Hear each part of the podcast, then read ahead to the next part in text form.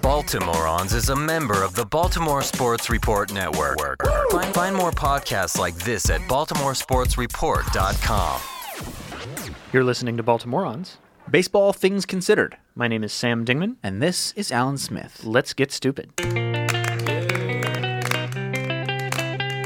Baltimorons. Happy New Year's, Baltimorons. How are y'all doing? Hope it is. Uh, hope hope that your reaction to 2015 was the same as mine. Uh, thank God it's over, and on to the next thing. Another rough one I wrote in my journal on January 1st. the same thing he's written for the last 18 years. That's right. That uh that year when I was 15 though, that was a winner. It was a winner. Wait, that's the worst possible year to pick as a winner, huh? uh, here we are on episode 133. The current number of Yahoos occupying a building in the National Forest in Oregon. Can you please, Alan Smith, explain that fucking situation to me? Because I have looked at the headlines and decided I do not have the emotional bandwidth for this right now. Um, long story short, a bunch of American patriots decided that Got enough was assholes, got enough. enough was enough, and the federal government had trampled upon their God-given right as Americans for too long by telling them they could not graze their cattle on national forest land. So, if you remember uh, uh, Cliven Bundy, remember that? Remember that fella? Dylan's pop? uh, the rancher who became the darling of the Tea Party for standing up to the government and You mean the gentleman who approached officials of the government with loaded weapons and wasn't shot? correct. Got it. Yeah. Uh, so White fella, as I recall. correct. Um, so his sons and about uh, you know somewhere in the neighborhood of 130 other folks are, are currently occupying a national forest building uh, of the Oregon branch of the federal government. Uh, they have explicitly threatened to kill anyone who tries to roust them out, and they have said they will be there for as long as it takes to make the case that the tyrannical government should give them back their rights. Now, what their rights are in this case is the ability to burn national forests. That's their right. That's their God given right. and cow grazing is involved somehow? Sure, because they're all ranchers, right? So they don't want to have to tell their cows where they can and cannot eat. Um, they've decided that manifest destiny and all that. So if they see it, it is theirs. Thus willeth the Lord. Um, I'm really glad I did not read these articles. I mean, so the the the nuance. mm, Sure, we'll go with nuance. The nuance here is that the gentlemen in question have already served some jail time for arson. They admitted that they are arsonists. This is not the question. The question is whether or not they should have to serve more jail time because the judge said you didn't serve enough jail time. Got it. So that that's leaving out the whole walling themselves off in a building they don't own with weapons. But that happened afterwards. And that's that's a response to the threat of more jail time. I see. So now there are 150 of the motherfuckers, and instead of Patriots, you- you excuse meant me, I'm say. sorry, I'm sorry, I gotta get my terminology right. Uh, 150 Patriots or 130 Patriots. We're, we haven't done a direct head count yet, but um, I want everyone out there in, in Baltimorons land to close your eyes, and I want you to imagine a headline, and this is the headline, not the morning after. 150 white patriots with AR-15s have occupied an Oregon building uh, for their God given right to put their cattle where they want. But instead, imagine 150 Black Panthers who have occupied a federal courthouse to demand that someone rethink the school to prison pipeline. now, I'm guessing that the first person through the door to speak to these Black Panthers is not going to be someone with a microphone from CNN. Rather, I posit that that person is going to be in a tank and he is going to be shooting everything that moves. Why am I laughing? It's this much isn't more, funny. It's much more of a, you know, like a, a, a Waco, Texas situation than what's currently happening in Oregon. I just I just just want to want to put that out there.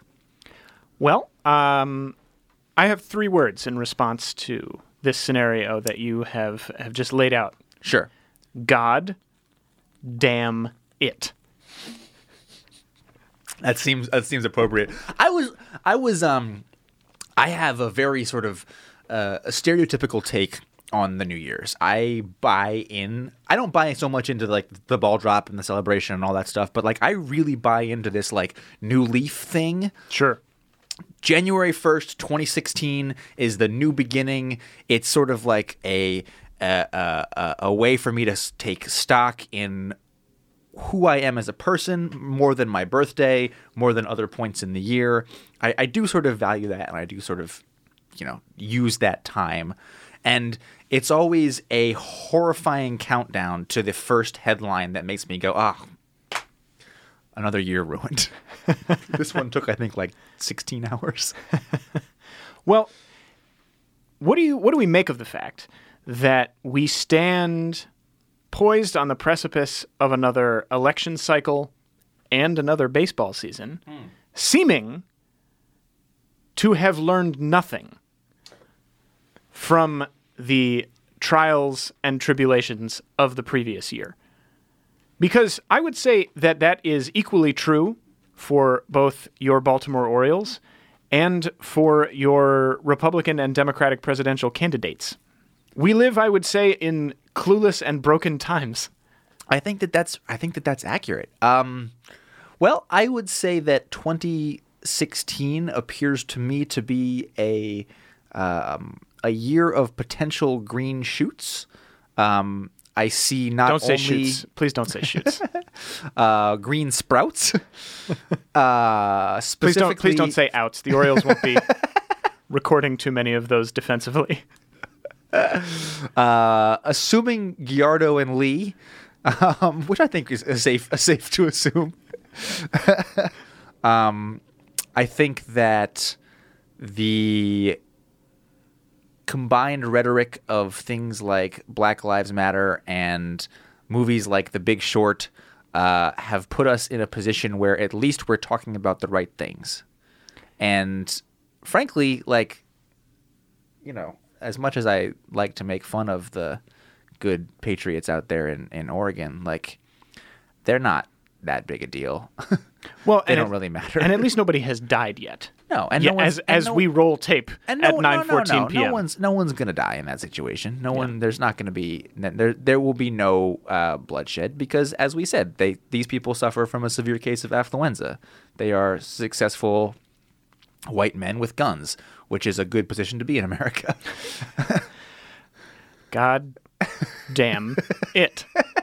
no, but you know, I, I'm in a darker I- place than you, Smith. Well, if you I- if you haven't I picked up on that, I don't want them to be shot. I, I, I think that there is a deep hypocrisy on both the left and the right in which people we don't agree with, we decide those people should be run out of town on a rail. Like, I condemn violent action by the police state in all situations, even if I think in this particular case, I would rather they were taken out back and beaten with a hose. But I don't want them shot. Just smacked around a little bit. Now you brought up hypocrisy, Smith, and the movie The Big Short. And. Woo. this is ostensibly a podcast about baseball. And I think there's a way to tie these three threads together. I'm there. I have a way myself. oh good. Okay. Yes. Well, let's let's uh, let's jump into this. Spending money makes you money. It's been true in the American economy since 1932, and it is currently true in baseball. Now, for whatever reason, it appears that Peter Angelos is willing to spend money this year. Suddenly the the tax and spend liberal moniker makes so much sense to me. Thank you, baseball. But you got to spend money to make money. You you do. you you can't rely permanently on you can't convince yourself that you're a small market team in an economy today where that is manifestly not the case.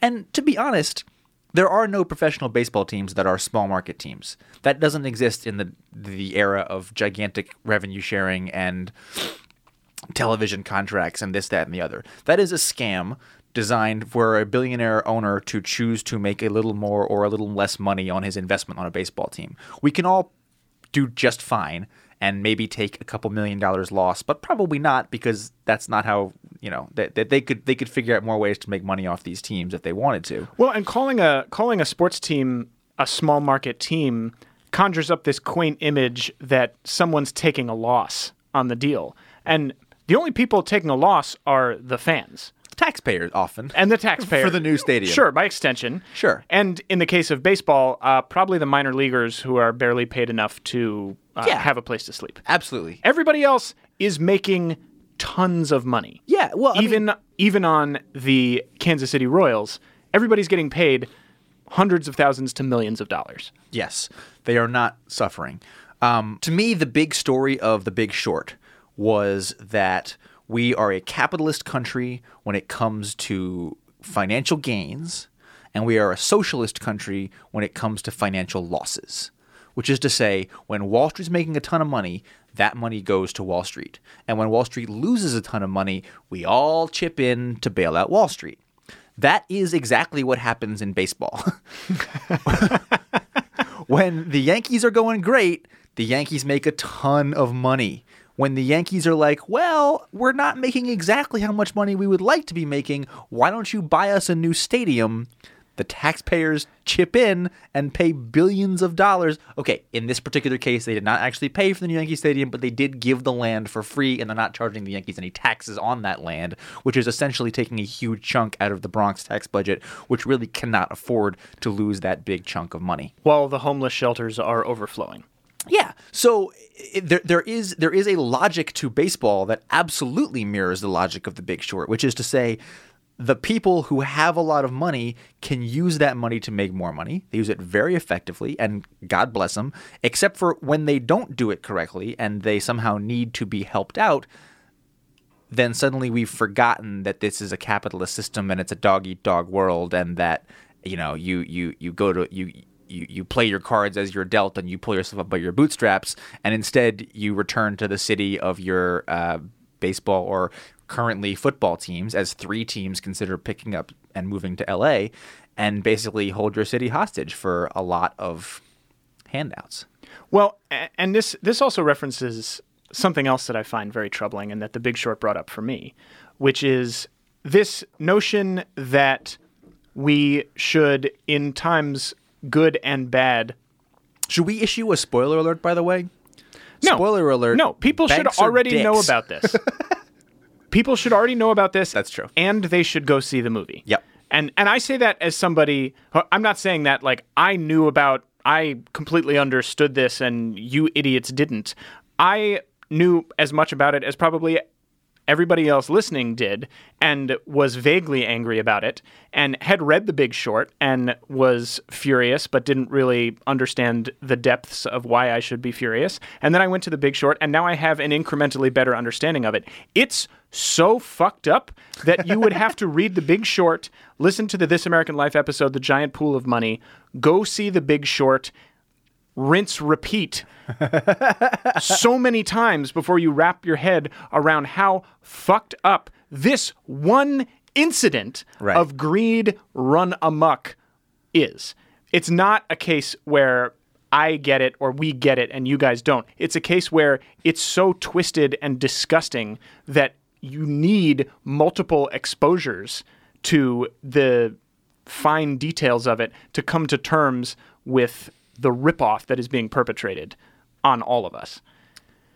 I don't think baseball is quite that bad. I think that the, the, the financialization of the American economy has has its fingers in baseball, but it hasn't sort of like jumped all the way into the pool in I- the same way it has in the mortgage crisis. I'm going to say I think there is a baseball connection. oh yeah, I think there is absolutely a baseball Okay. connection. And this is something that comes up in the movie, so it's not like this is a point that I made up. right. But I Well, think Michael Lewis did write about both. that's true. that, that's the baseball connection. Michael Lewis wrote Moneyball for fuck's sake. Yeah. Okay, sorry I'm cursing a lot in this episode. I'm a little fired up. So, uh, the baseball connection is one of the reasons that the financial industry is allowed to perpetrate the horrific crimes that it perpetrates is and I know they're not technically illegal, so they're not technically crimes, Well, some of them are technically illegal. but also that's the problem is that they're not technically illegal. Yeah. Part of the They're reason they're technically illegal. They're just not enforced illegal. Right. Like the shit that Moody's and S and P were doing is technically also illegal. Just no one went to jail for it. Right. Sure. Of course. Uh, nobody investigated Bernie Madoff. No. Because we were too busy looking for phone calls between people named Abdullah who have AL hyphen in their last name. Yes. The the baseball connection though, I think, is that they're able to get away with this because we are so easily distracted. That's true. Shiny objects. We are so easily distracted. And if there is one argument for advanced sabermetric analysis that I wish was made more, it's pay attention.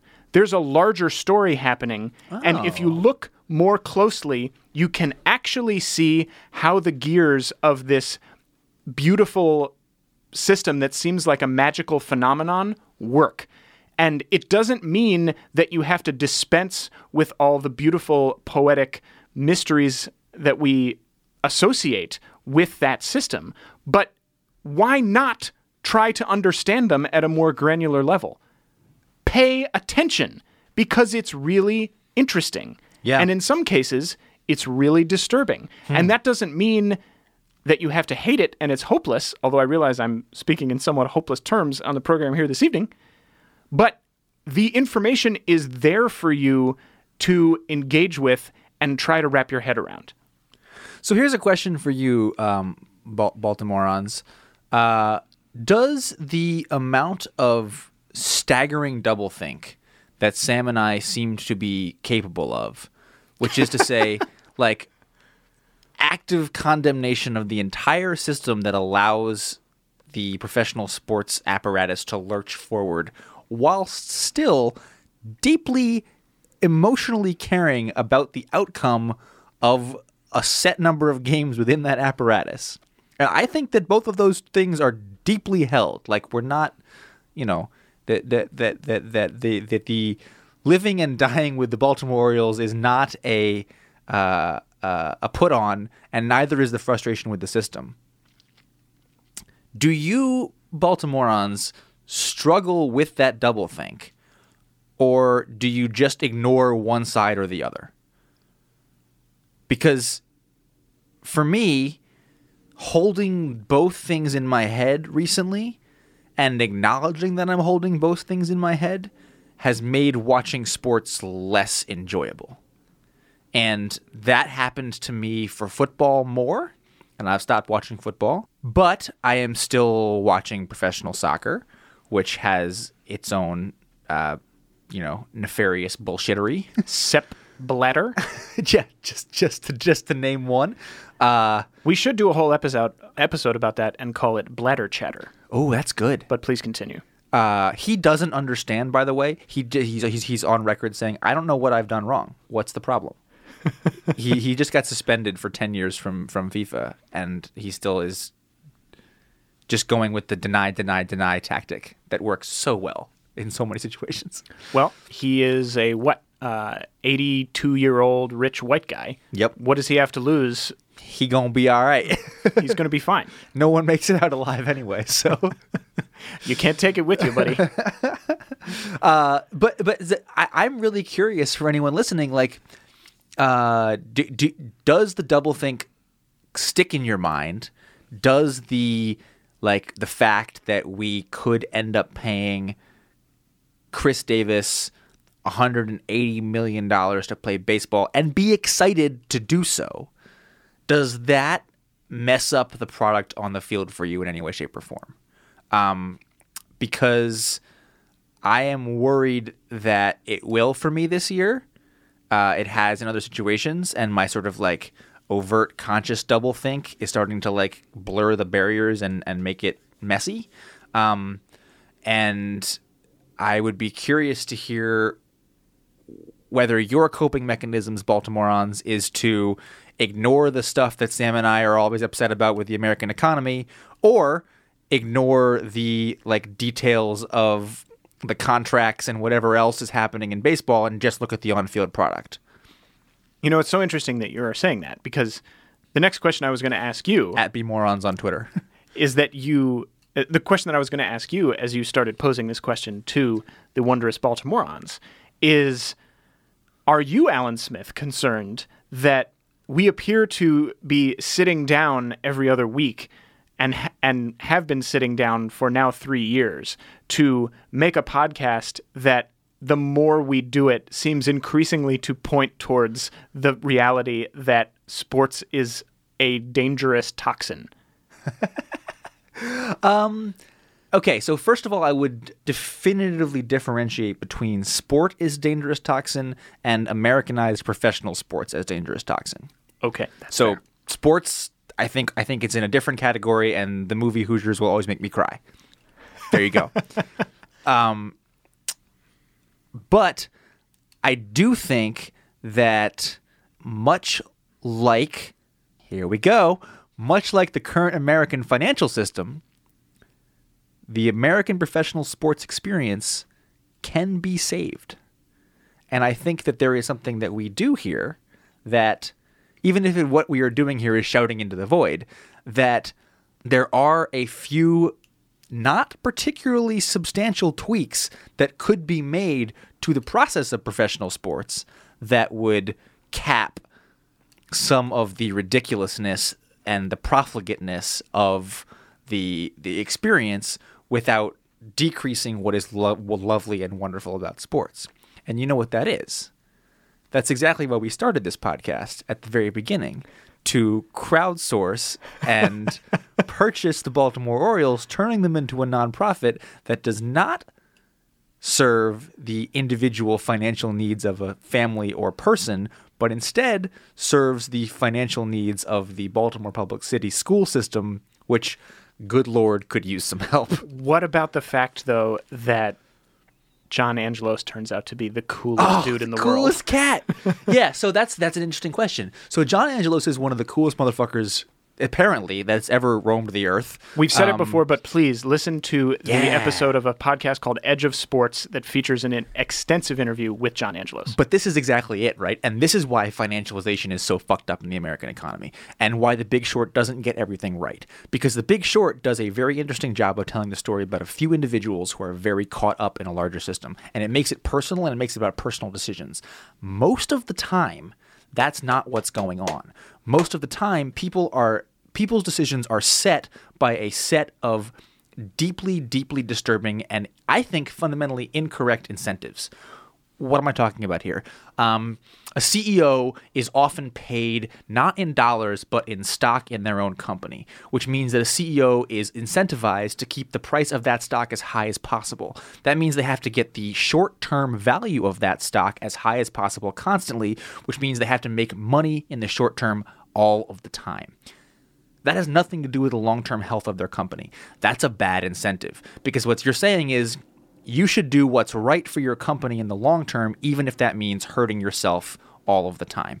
That's dumb. I could tell you about 75 more incentives that we've set up in the economy for short termism, bad, localized, crappy incentives. John Angelos is working in a system where he has to play by a set of really, really ridiculous rules. He has to play in a world where all the other owners are holding their cities hostage. He has to play in a world where if the faculty, if the facilities at Orioles Park at Camden Yards are not top notch, he's not going to get the best free agent money. He has to play in a world where Scott Boras is out there trolling people for as much money as he can possibly get because that's how he gets his rocks off. He has to live in a world where uh, you know, the people he's competing against. And I think he does a pretty good job in that world, but he's still living in a world filled with absolutely rotten incentives. And I bet you, if you put a mic in his face and asked him, would you rather be running a nonprofit dedicated to the city of Baltimore that happens to put a great baseball product on the field over what you're currently doing? I'll bet you he says yes. But I'll bet you the dude who owns the Royal doesn't say yes, and the dude who owns the uh, Padres doesn't say yes, and the dude who owns the uh, Astros The dude who owns the Angels. dude who owns the Angels. Those dudes are people whose bottom line is very single, and it looks like win a championship, make as much money as possible. That also means that a lot of people who are working in the financial industry are not necessarily bad people. So, you know, That's true. They're eh, just foot soldiers. Or or there are people who are like, God, these incentives make me feel queasy, but like this is my job, this is what I'm supposed to be doing. So I can either quit my job and you know that the dude who was at the like saying like, hey, it's easy to be noble, but I got a wife and kids. Like the either you quit your job and you turn your back on your student debt and all the sort of things that you did to get yourself in that position or you buy into the system enough to say like i'm going to hold my nose and be the best within this set system of fucked up incentive structures as i can be Sure. So the problem with that, though, Yeah. is that last sentence that you said I hold my nose and I do the best that I can within this terrible system of in- incentive structures as I can has created another, I think, equally sinister problem that looks like a solution. And that is, for lack of a better phrase, let's call it billionaire benevolence, which is a total fallacy.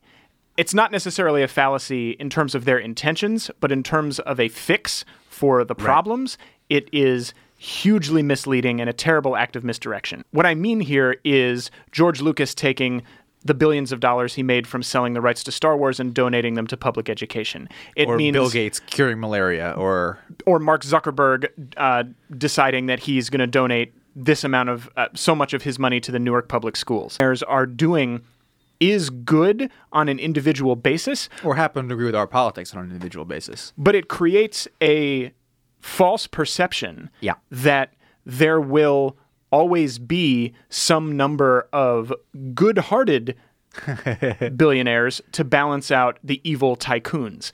And that is not a reliable thing to assume. It's not scalable, as we say in the tech biz. And nobody makes billions of dollars without participating in Right. the corruption of the system. Right. So the idea that we're going to rely on those billionaires to fix the problems that the system created is completely unrealistic. well, it mean, yeah, it means our social change model is wait till someone gets so wealthy they feel obligated to give their money away. and it requires the perpetuation of the very problems Dudes making that that much money. But the very it requires the perpetuation of the system that created those broken schools and polluted that water and impoverished all those people. Right. So the fact that one or two people who benefited from that system are now deciding to turn around and give the money back doesn't make up. There's no way that any amount of generosity on their part could solve the ever widening crisis that that system has created. You know what the real outrage is, though? Someone might not put Ken Griffey Jr. into the Hall of Fame on their first Oh, ballot. let's get into this. this ties into it all, my friend. Oh, does it? Oh, yes, of course. Okay. And forget Ken Griffey Jr. because No, I won't. I, I don't mean forget him Okay. culturally. Great. I mean Ken Griffey Jr. is definitely getting into the Hall of Fame. There's but will no, he get in? Babe, will he Babe Ruth it? no because Right, nobody. Some old, angry old sports writer will say, "Nah, not on my watch." Yeah, and the fact of the matter is nobody is ever going to get elected to the Hall of Fame unanimously, and that's fine. Sure. Getting into the Hall of Fame is an experience that 0.06%, that's way too large of a percentage, 0.00006% of the entire world gets. Oh, the entire world. yes. And- I thought you were going to say put a .06 of baseball players. I think that's still high. That's still high. Yeah. So I don't care if Ken Griffey Jr. gets in unanimously. He's obviously going to get in. Yes. He's one of the heroes of my childhood, and I'm very, very happy for him. I want to talk about uh-huh. the controversy, the, one of the many Hall of Fame controversies that bubbled up this weekend because it's the off season and we need something to be angry about. we just want to win and watch The Big Short. So whatever it takes to get us fucking through April. So I, let's forget about the whole controversy with the washed up old coot who compared the Baseball Writers Association of America to ISIS. I don't want to talk about that because there is enough insanity in the world right now. yes. And that those are the rantings of your 70 year old drunk uncle at the dinner table. sure. Ken Rosenthal published a piece over the weekend where he revealed his inner agita at the fact that this year he voted for both Barry Bonds and Roger Clemens for inclusion in the Hall of Fame My goodness. after previously saying that he would never do so. And it revived the whole should people who are known to have used performance enhancing drugs get into the Hall of Fame, how do we handle the cloud of suspicion that surrounds that entire era? Sure. Because that needed to be brought back. This is a way of thinking about it that I would like to get your response to. Okay. It's pretty likely Yeah. that Michael Jackson sexually abused underage children. It was never proved in a court of law. It's pretty likely that it happened. Right. It's pretty likely, and in fact, I think there's video that R. Kelly sexually abused underage children. Yes. That one we have on video. It's pretty likely that Woody Allen sexually abused. Let- Let's leave aside the fact that he married his adopted daughter. Yeah. It's pretty likely that he sexually assaulted another of his adopted children. Yeah. Mike Tyson was convicted of rape. Uh huh. Convicted of rape in a court of law. Sure. Has a television show. was in the Hangover movies Yep. as a jovial, fun presence. Sure. I could go on. Sure. Cosby. Yeah. we allow. Uh-huh. It, it, the only reason I left Cosby out is because with Cosby, it the debate, the conversation is happening at this very moment, and it's unclear what the end game is going to be. Sure. If in three years we will be I got you. I got you. I got Back you. I got to. These are all these are all these are all decided facts. these are these are things where the scandal bubbled up, it receded, and we went right back to deciding that even though these people probably did deeply, deeply evil things, we're still going to accept them as viable presences in the cultural zeitgeist. Mm-hmm.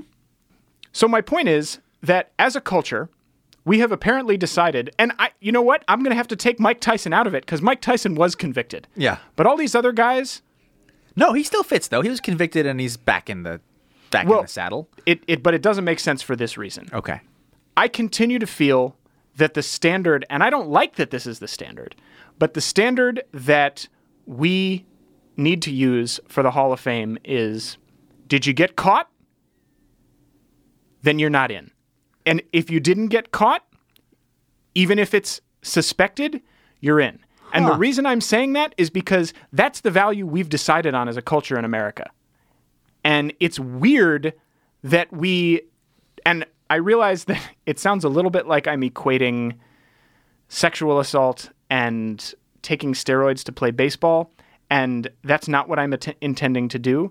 What I'm intending to do is to say that we're much more willing to debate the morality of athletes who might have put a syringe in their butt cheek so they could hit 10 more home runs than people who committed far more serious crimes. Yeah, for sure. And I think that it's. I mean, we talked last on last week's show about um, Chapman and sort of like the the propensity for uh, us to forgive our sports stars for abusing people or being, you know, terrible fuck ups. But there are certain things we don't forgive them for, and one of them is cheating at the game that they are allegedly being paid to play. Aroldis Chapman, who, again, alleged perpetuator of sexual assault, made a an apparent possible trade radioactive at the time the allegations were came out.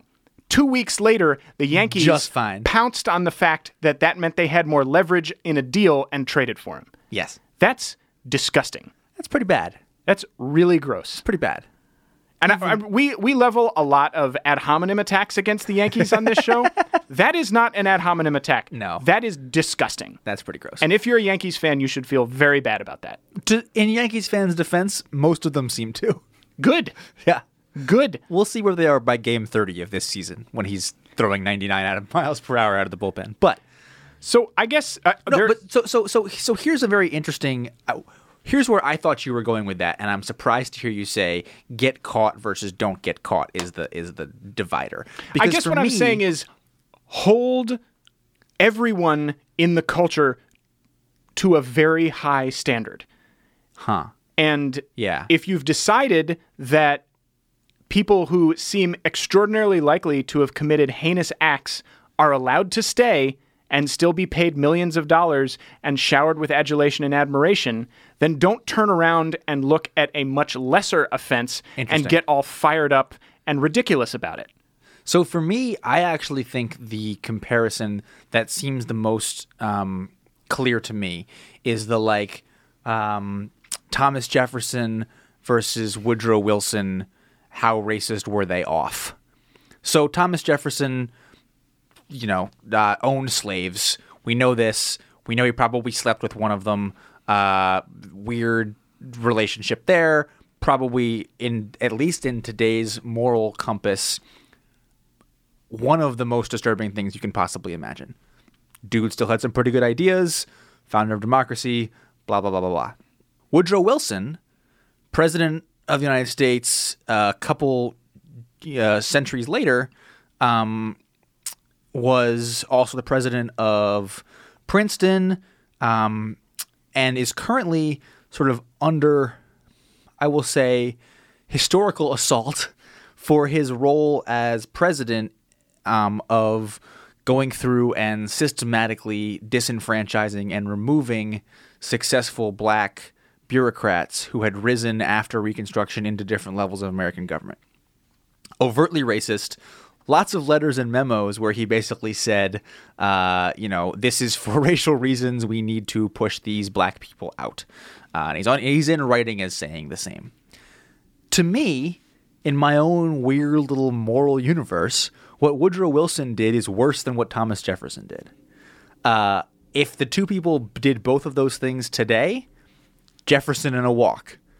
But given the moment and given the philosophy and given the sort of like knowledge of the time, it seems like Woodrow Wilson was more explicitly and aggressively going against the flow to be a racist dickhead, whereas Thomas Jefferson seemed to be doing a lot of things that like were status quo in the moment. I think that that analogy holds to me for the early era of steroids. I think that everybody was doing it. I think that getting caught versus not getting caught doesn't matter as much to me. And I think you you you have to judge them against the moment in which they were playing. So I don't think that their records count against people who weren't using steroids. I think that the asterisk is in play, but I think that to to discount them for moral reasons, given the sort of like the the the stew in which they were playing and the incentives, again to use that word, that they were being offered, which is if you don't do this, you're out of baseball and you don't get to make any money playing the game that you love, versus do it, everybody else is doing it, and we're not even totally sure if it's illegal yet, right? Because like who knows? Um, we don't actually have any sense of what this does for us or to our bodies or whatever. And it's only sort of looking at it in the cool, clear light of 2015 that a lot of these people start to seem morally reprehensible. Now, if you fast forward to current stars, I think that you have more of a problem if you're getting caught with steroids now because you have a little bit more of a Woodrow Wilson situation here, where these people are totally aware of how society has continued to look at the situation. They're totally aware that um, medical science is advancing at a clip where you can do plenty of legal things to dramatically help your case, both in terms of fitness and to get you back on the field if you're injured, and that like the comparative advantage of HGH versus like getting all of your blood removed and turned into a spinner and put back into your body is like not that different. um, so you know, fundamentally, I think if you cheat now, you're just being an idiot. you're I just think- being a dickhead. like, I think I agree with you as far as Hall of Fame balloting is concerned. okay, The thing for me is that I think there's a larger conversation about what we've decided we're going to pay attention to yeah, as Americans. And the fact that we're all apparently, I'm speaking in generalities, comfortable sitting here and debating the chemical content of HGH versus a platelet rich platelet rich plasma injection. Sure. And getting into the fine details of that, but we're willing to ignore the overwhelming corpus of circumstantial evidence against somebody like Michael Jackson or against an institution like Goldman Sachs. Hmm. That stuff we're willing to completely let slide because they haven't been found guilty of anything, so we just assume So that just there to- was probably nothing going on. Just to play devil's advocate, though, uh, th- and this is I'm, I'm not sure if I believe this, but at what level do we need to keep our heroes? So, um, Michael Jackson, an interesting case. Martin Luther King Jr., uh, probably unfaithful to his wife. Um, doesn't seem to be uh, you know probably problematic in sort of like an interpersonal if we were his friends and hanging out we might be like dude that's fucked up what are you doing doesn't seem there to, are the same stories out there about Cal Ripken. doesn't seem to devalue his um, uh, uh, messages of peace and humanity in the same way that I would argue maybe maybe I'm willing to argue this that Michael Jackson's sort of fucked up sexuality doesn't necessarily devalue uh, Beat It as a musical piece, um, or or or or or uh, our sort of like cadre of rock and roll stars in the '50s who were you know fr- fucking Frank Sinatra, Frank Sinatra, who uh, Chuck was Berry. Uh, yeah, an alcoholic, womanizing dick, but that doesn't seem to detract from like dude could sing. Um, Sure. So maybe one thing that we are struggling to forgive about steroids is that they are in the genre that which we like lionize these people. So, for example, if we found out that Frank Sinatra was lip syncing the entire time and some other dude with zero charisma was piping in his vocals over that, we might be like, okay, whoa, whoa, My life is a lie. My life is a lie. But, it, but we are more willing. I'm just sort of off the cuffing this, but we're more willing to accept um, things that are are are are foibles in our heroes if they don't overlap with the thing that we lionize them for. I think my answer to that is going to sound like an oversimplification, but it's really true. I, I'm done with magical thinking. okay. I'm done. Okay. The world is so much more complex than that. And no matter how many times the what is often called the great man theory of history is debunked, we continue to cling to it. And this has applications in sports, it has applications in politics, it has applications everywhere that you look. We are much more comfortable with I mean if you want to get really ridiculous, this probably goes back to the Bible Ah, yes. we are much more interested in a that's the bible bell not to be confused we're much more comfortable with a wonderful seemingly impossible story that conveniently answers a lot of endlessly complex questions than we are dealing with what Barack Obama has referred to as the two degrees theory, or two degrees, six degrees. This is a reference to the part in his interview on WTF where he said, My job is not to reverse the course of the ocean liner, it's to turn it six degrees in the direction I think it should be going. Yeah. And that's brilliant. how and and which is really a uh, a less lyrical way of saying what Martin Luther King Jr. said, which is that the arc of history is long, but it bends towards justice. And I guess what I'm saying is that I'm sick of the idea that we think that there is a purity and even more than a purity, a duality to any situation that we're going to encounter in life. It's what you said earlier that we have to hold all of these things in our hearts and go in the direction that seems to represent the brightest future. That's the best that we can do. And heroizing people and assuming that they are beyond reproach is guaranteeing ourselves disappointment. But isn't that the same as saying fundamentally that if we didn't if they didn't get caught, then they're in? Yes, and I realize it hasn't come through, but my larger point is that we need to stop paying so much attention to the individuals ah. and start looking and this goes back to what we were talking about with the big short. We need to stop paying so much attention to the individuals and start paying more attention to the system that creates the individuals and the environments that yield the behaviors of these individuals. Because those are the things that need to change if we're going to move the ocean liner those six degrees. And that leads me to another thing that I have been thinking about that I am not sure I'm entirely comfortable with, but I'm realizing is true, which is that I think Hillary Clinton would be a better president than Bernie Sanders. Ooh, doggy. And the reason that I think that is because Bernie Sanders is running as a hero. And the things that he, there is a heroism in the fact that he is giving voice to these concepts that clearly resonate with people and saying the stuff that you're not supposed to say about the financial industry. But in terms of the larger point here, a single issue candidate is never the right candidate to lead the country, in my opinion. And I would say that uh, I think I have revealed my progressive stripes more than once on this program, let alone this evening. I think, you know, it's possible that some people would listen to this and assume that I'm feeling the Bern. And I am feeling the Bern. I think Bernie Sanders should be Secretary of the Treasury. but or maybe the uh, or maybe the chairman of the Fed. I don't really, you know, either one is fine.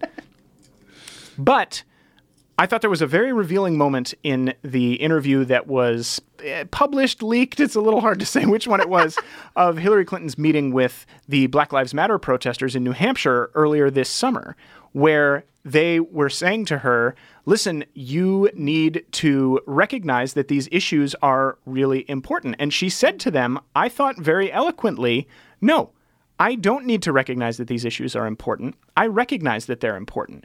You need to help me understand how we can pass legislation that serves these ideas, because that's how change happens. And that's how this country evolves. Those are the rules. And I don't like that those are the rules. I don't think she said, I don't like that those are the rules, but that's the way it's going to happen. And if that is not the way that we channel this energy, then all of this will have just been noise.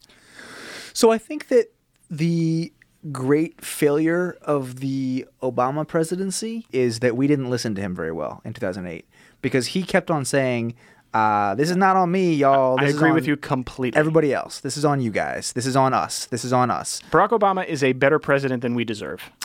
Well, he, but then he didn't govern that way. I mean, he also then took In the Oh. first term. In the first term. he didn't he, he took OFA and he turned it into a, a fundraising apparatus instead of an organizing apparatus and he could have he could have made different decisions about how he marshaled the resources that he had at his disposal so it's not i mean it's not but it's it's on us because we didn't listen to him and it's on him for not doubling down on what he was talking about i think that bernie is saying the same things that Clinton is saying.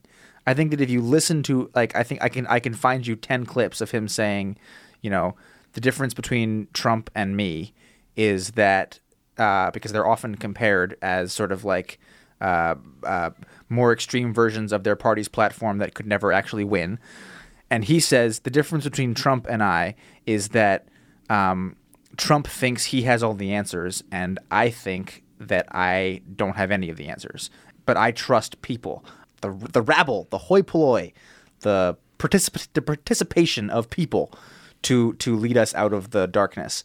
And I think that like fundamentally, my concern about Clinton is that she is incapable of being as radical as that. She's incapable of saying, um, when the spotlight is on her, that she will put time and energy into supporting those Black Lives Matter activists in making that case. And instead, she will sit back and blame them for not making a compelling enough case to pass legislation. Whereas I think that we need somebody currently who, I mean, again, I, I take it more back to Wall Street than I do anything else, but we need someone currently who is able and willing to not do that. Uh, and because I don't think, I think in Black Lives Matter, I think in civil rights issues, we the people do have a game plan for how to put pressure on the government to change things. But for the banking industry, we don't have that game plan. No one's figured it out because the interests are so differently aligned and the average American person has so little understanding intentionally. That's that's the goal of the bankers. That's the goal of big banks in general. We have so little understanding of how the financial services industry work that we don't even know what we're mad about most of the time. We just have a general sense that this is like kind of fucked up. So I, I don't think I hear you on the one issue thing, but I think that that one issue is such that it is a very important one and it's not one that is solved via Hillary Clinton's politics. Or not just Hillary Clinton, any um, of that generation's uh, uh, uh, political centrism. Sure. And I think as we look to perhaps end this episode with a somewhat more hopeful point of view, I think enough about the big short. I think a huge part of the reason that, as we were discussing before we got on the mics, the big short seems to be doing so well at the box office is because Bernie Sanders has been out there banging the drum on this Yeah. all year long. And, And, and Occupy Wall Street was banging the drum on it before that. I mean, like Absolutely. it's been it's been a drum beat that has been building. And The Big Short was published before Occupy Wall Street was even a thing. Right. The, the book version. right, right, right, You know, right. and and uh, we're leaving out tons of other people who have Sure. been screaming into the megaphone about this issue for a very long time. However, it's at a fever pitch right now, in large part due to Bernie Sanders rallies all over the country for the last year. And that points at a larger thing that we've touched on a few times in this conversation, and that I think is a really good place to end this, perhaps, which is that if nothing else, something that seems to be in the zeitgeist right now, thanks to the tireless efforts of a lot of single issue people, is we're starting to have these conversations much more visibly and at higher levels than we have at any time that I've been alive, at mm-hmm. least. And and and I'm not an old person, but I'm not a young person, you know. And we're having big conversations about sexual assault.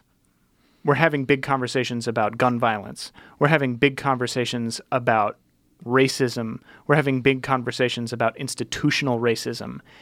We're having big conversations about poverty. We're having big conversations about the economy. We don't have answers yet, but these things are being debated on presidential debate stages and and are being dramatized in big budget popular entertainment films and are being discussed by celebrities who have 2 minutes to talk at award shows and decide to dedicate that time to talking about this stuff rather than thanking their third grade acting teacher or whatever it is.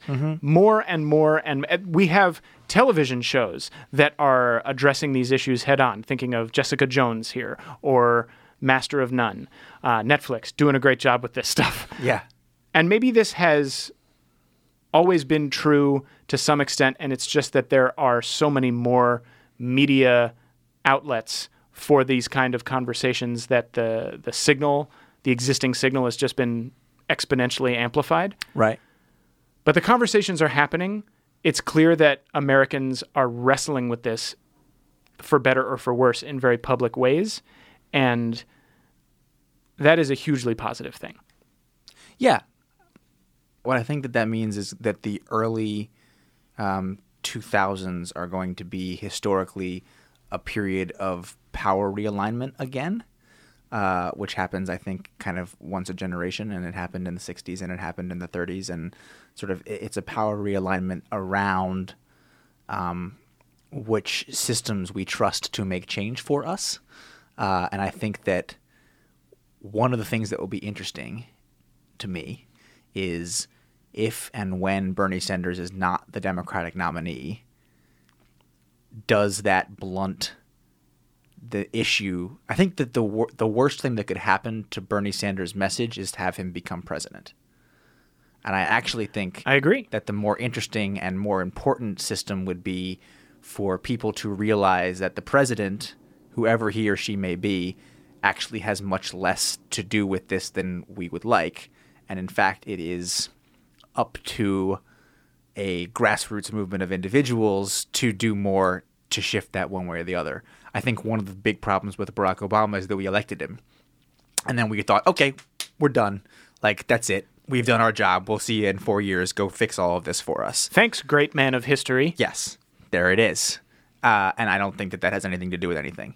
Um, so we shouldn't re-sign Chris Davis. Give me Kim and uh, a couple other replacement level outfielders, and let's do this thing. Steve Pearce, Steve Pearce. still a free agent as of this writing.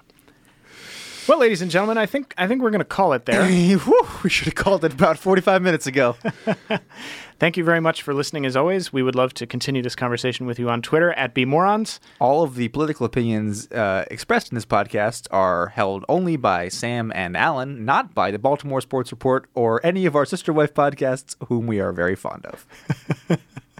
The music on our show, of course, the Baltimorons theme song written and performed by Marshall York. And behind my voice right now, the song Kicking My Heart Around by the Black Crowes. Sam, Yes, sir. what do you call uh, Henry Urrutia when he is the head of a uh, major uh, corporation and is acting in uh, what may not be the most moral situation, but instead acting at the behest of or the financial benefit of his stockholders? I'm not sure. Do tell me. That would be Henry Fiduciary Responsibility Rudia. What? okay, I got one for you. What do you call Henry Sherry. Responsibility? That's better. That's better. Hen- Henry Fidurudia Sherry Responsibility. say it? Say it three more times. can't be done. Um, Henry Fidurudia Scieri responsibility. There it is. Henry Fidurudia Scieri responsibility. Yes. Henry Fidurucia. Oh, I fucked it up. it. I fucked it up. Here's one for you. Uh huh. What do you call Henry Urrutia when he is victimized by a predatory lender Ooh. and signs a home loan that there is no way that he will realistically be able to pay once the interest rates skyrocket? Underwater Rudy? Henry Urruti underwater. oh, we're having fun. Okay, goodbye. Happy New Year's.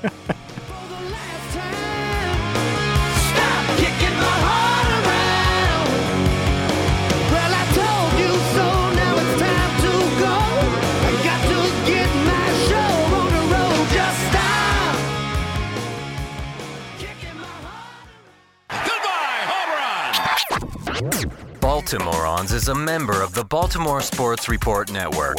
Find, find more podcasts like this at baltimoresportsreport.com.